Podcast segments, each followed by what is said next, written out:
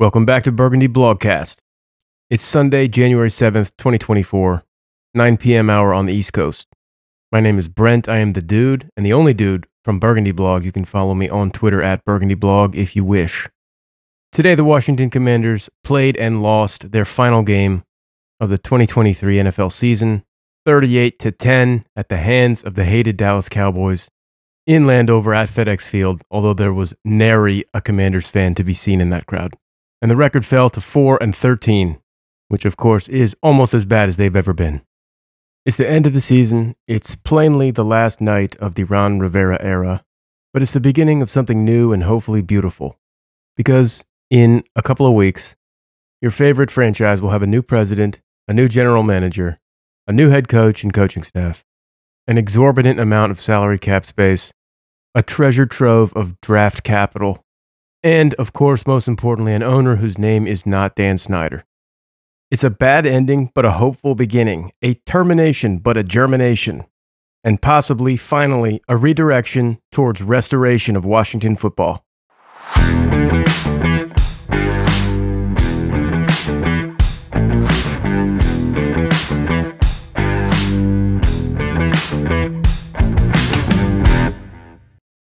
Look, even a fan as cold and calculating and emotionless as me has a hard time stomaching a Dallas Cowboy win, not only in a rivalry matchup, but of the division and the second playoff seed in the NFC, much less a season sweep in the head to head, and in fact, losses in two fairly high profile situations at that. I don't like it. I hate that we're here. I hate that it took this to get the reboot and the draft prize. I hate that but it's what the franchise needed, and it's what we as fans needed, even those who kick and scream at swallowing the pill. Obviously, I hope the Cowboy season gets extinguished as soon as possible in the playoffs, preferably immediately. But this had to happen, and it's great that it happened. The Commanders finished the season with eight straight losses. They went from 4 and 5 to 4 and 13. It was an ugly, brutal season, but it's so, so much better than 8 8 and 1. We got crystal clarity for the new owner at head coach. We got crystal clarity at quarterback. We, as fans, to the extent it's possible, can be unified in the transition. The second pick in any draft, and in this draft as much as any draft, with three or potentially by then four quarterbacks, all candidates for top three picks, is so immensely valuable and so drastically more valuable than, say, 16 or 13, where we've been in recent years. It's the kind of thing that a new administration a new scouting staff, and a new coaching staff can use to start clean and start together in alignment and without any excuse to completely reboot and move forward together in lockstep. This will be such an incredibly rare opportunity to match a new owner, a new GM, a new coach, and a new quarterback all together, bound together, accountable to each other, none handcuffed by the plans of their predecessor at this exact moment, I, I certainly don't know yet. And honestly, it's not that important yet whether that pick is Caleb Williams or Drake Maye or Jayden Daniels or Michael Penix or Harrison or Fashanu or Alt, or if that pick transforms into many other picks. I don't know yet, and that's not the point. I just believe we deeply needed, and I'm very excited that we actually got this opportunity for a completely clean slate. No excuses, nearly unlimited options, everything on the table. Obviously, nothing about this even remotely guarantees success. That is a very common and I think very painful objection on Twitter to my enthusiasm for total collapse and complete reconstruction. It's not a guarantee. I know it. Not even the number one pick is a guarantee. Not even five number one picks are a guarantee. All of these people need to be good. We need good people, and they need to make good decisions. And the draft picks need to be used wisely. And yes, a million top two draft picks could be wasted. I get it. But for the new GM and staff to have almost every option and therefore no excuse, the table is just so perfectly set to at least maximize the chance of success. That is what this is about advantage and opportunity. The new regime will have such an advantage, and it's so exciting. I don't wish to pile on Ron Rivera as his tenure in Washington ends so ignominiously. I do not feel he deserves my scorn or contempt. I think he's a good guy with good intentions I don't think he's a clown like a Jim Zorn or a Ben McAdoo. But in the coming days, I'm not going to linger on any sappy tributes. I think there's going to be a lot of sentiment that even though his record was bad, he deserves great credit for rescuing the quote unquote culture. But to be honest, I'm, I'm definitely more than ready and, in fact, anxious to turn the page.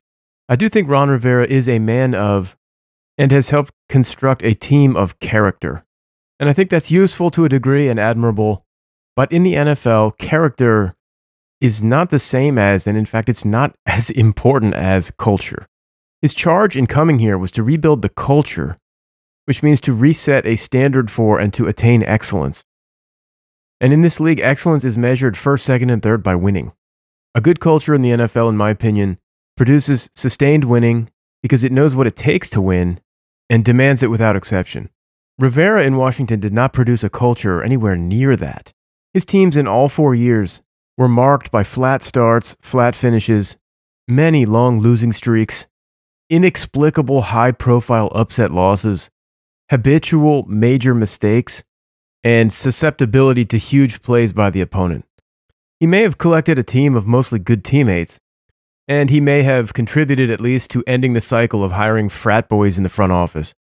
But those are not miracles or even medals. Th- those are pretty standard expectations. As for culture, the one he leaves, it might be a close locker room, but it is anything but excellent. So, the events of the next couple of weeks will be fascinating and hopefully exciting.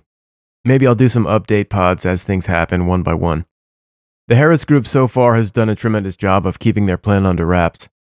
I do expect it will not conclude before a very thorough and exhaustive fact finding, research, and interview process.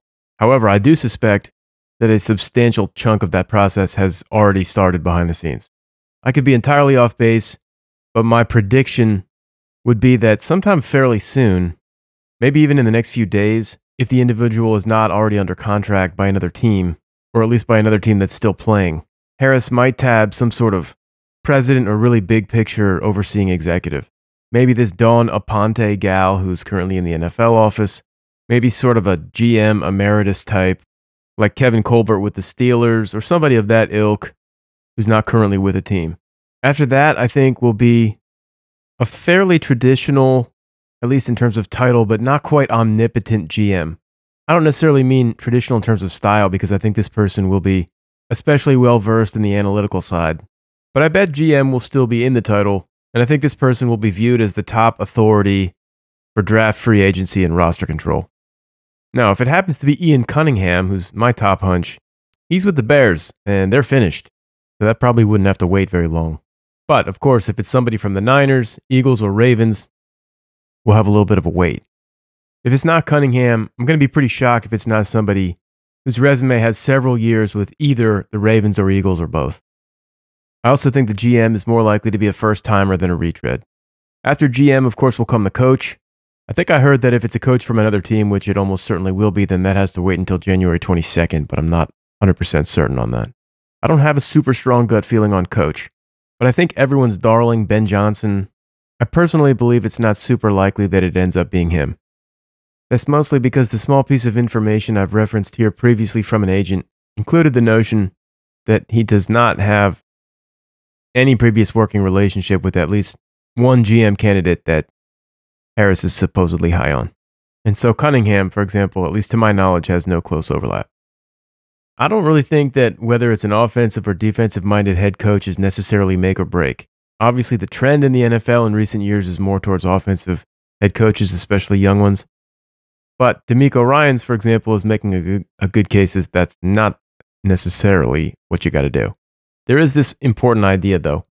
Whether he's your head coach or not, it's pretty mandatory in the NFL right now that you have a very, very, very smart person running your offense. And so if your head coach is a defensive or even special teams guy like a John Harbaugh, and you're going to depend on a fairly independent brilliant offensive coordinator like Ben Johnson in Detroit, for example, then you're going to run into, if your team is successful, the sort of problem that Dan Campbell is having right now, which is that your offensive coordinator, whenever it works, is going to get poached. And so I think it makes it a little harder to have continuity. Obviously, Kyle Shanahan and Sean McVay are never going to have that exact kind of problem. Whoever the coach is, my top priorities are number one, schematic intelligence, and number two, toughness. I think in recent years, the 49ers and the Chiefs coaches have been successful primarily for the former, whereas the Ravens and the Steelers coaches in the AFC North have been successful primarily for the latter. But you got to have both. And as long as there's good reason to believe that the GM and the coach will be on the same page philosophically, then I think I'll be happy with it. So here comes what should be a super compelling couple of weeks. Check me on Twitter at BurgundyBlog for updates. And I'm really looking forward actually to an upcoming season and before that off season of open mindedness and I'm sure some surprise and of for the first time in a long time feeling like I won't have to shut my brain off if I just want to support the front office and the staff and even the players with a legitimate benefit of the doubt. I look forward to supporting them without prejudice or reservation. And I hope that's something that the fan base can rally around and find some solidarity in. And I think that would really enhance the interactive experience of each of us with each other and with the team.